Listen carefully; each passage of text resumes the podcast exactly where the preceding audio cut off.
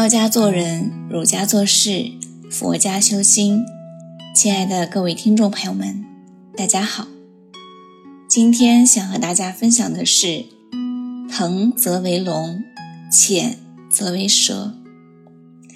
庄子山木中，庄子曾经对他的弟子说过这样的话：“若夫成道德而弗游，则不然。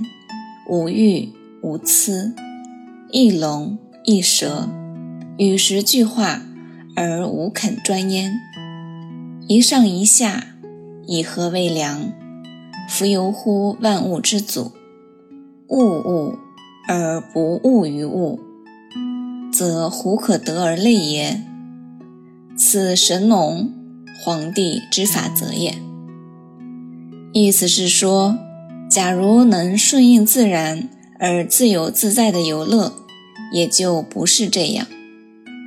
没有赞誉，没有诋毁，时而像龙一样腾飞，时而像蛇一样蛰伏，跟随时间的推移而变化，而不愿偏执于某一方面，时而进取，时而退缩，一切以顺和作为度量，悠游自得地生活在万物的初始状态。意识万物，却不被外物所意识，那么怎么会受到外物的拘束和劳累呢？这就是神农皇帝的处事原则。一个人只有在由于万物之祖道时，在观化物化之中主宰自己，顺应万物的变化。这时才能达到真正的自由。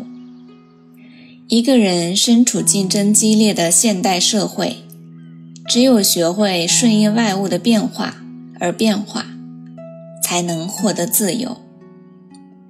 在《庄子之北游》中，庄子假托孔子和其弟子颜渊的对话，阐释外化内部化的道理。颜渊问孔子说。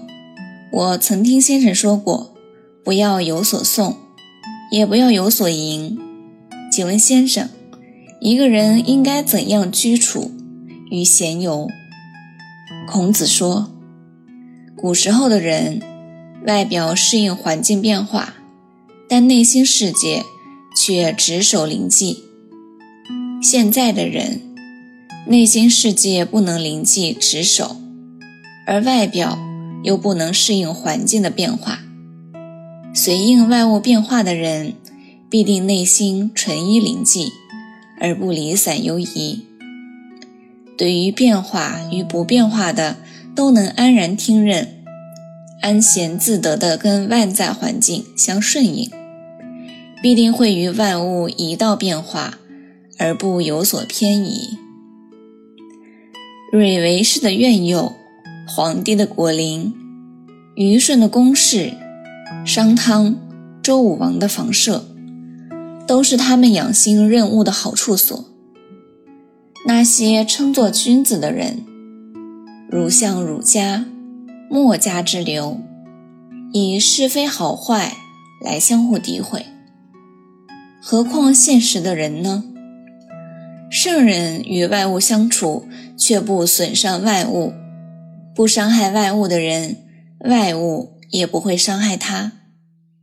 正因为无所伤害，因而能够与他人自然相送或相迎。山林呢，还是旷野呢？这都使我感到无限欢乐呀。可是欢乐还未消逝，悲哀又接着到来。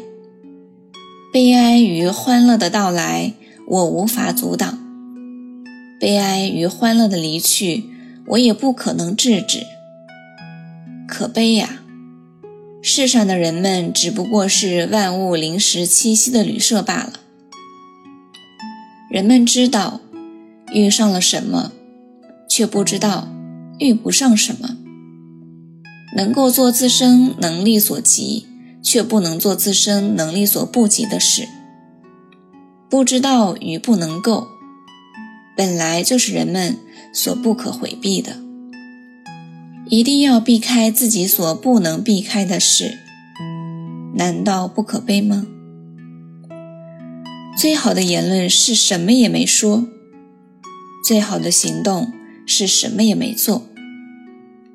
要想把每个人所知道的各种认识全都等同起来，那就实在是浅陋了。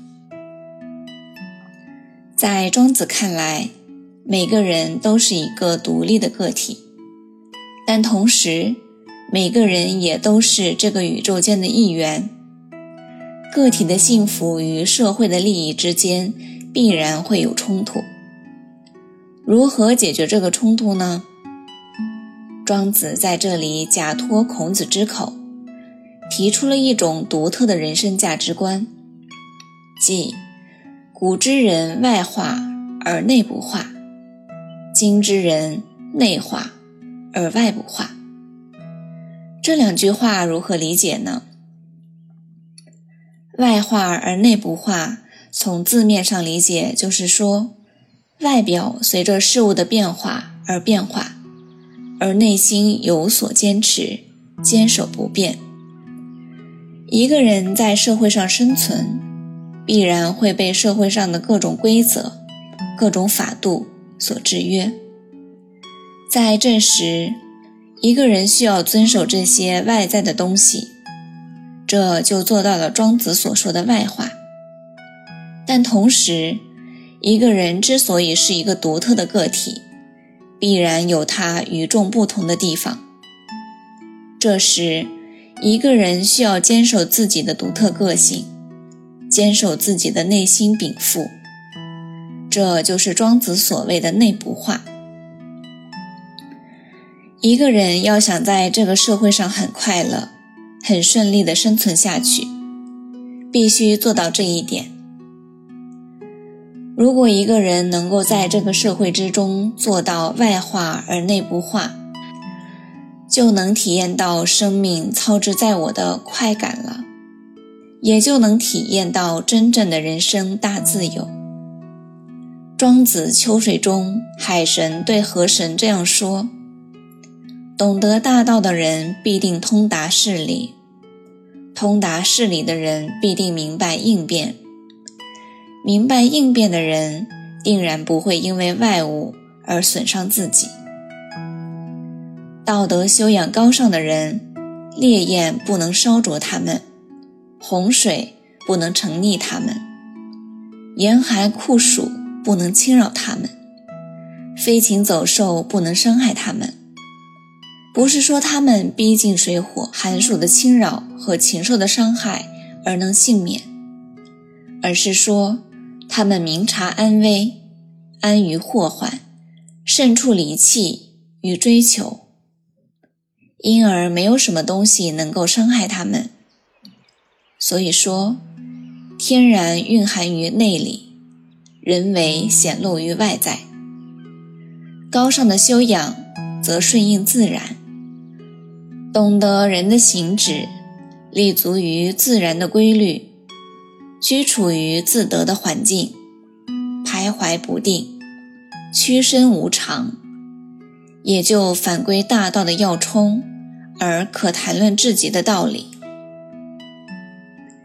进入信息时代，世界每天都瞬息万变，我们的社会每天都在出现新的情况。提出新的规则，这对每一个人都是一种新的要求、新的考验。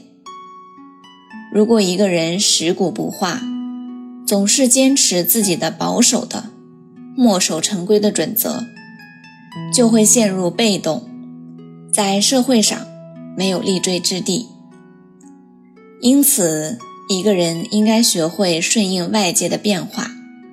接受各种各样的新知识，同时又坚守自己的心灵，保持一颗纯净的心灵，在顺应外界和保持真我之间灵活应付，这样就能够达到一龙一蛇与时俱化，就能体验到真正的人生大自由。好了，今天的分享到这里就结束了，感谢大家的聆听，我们下期再会。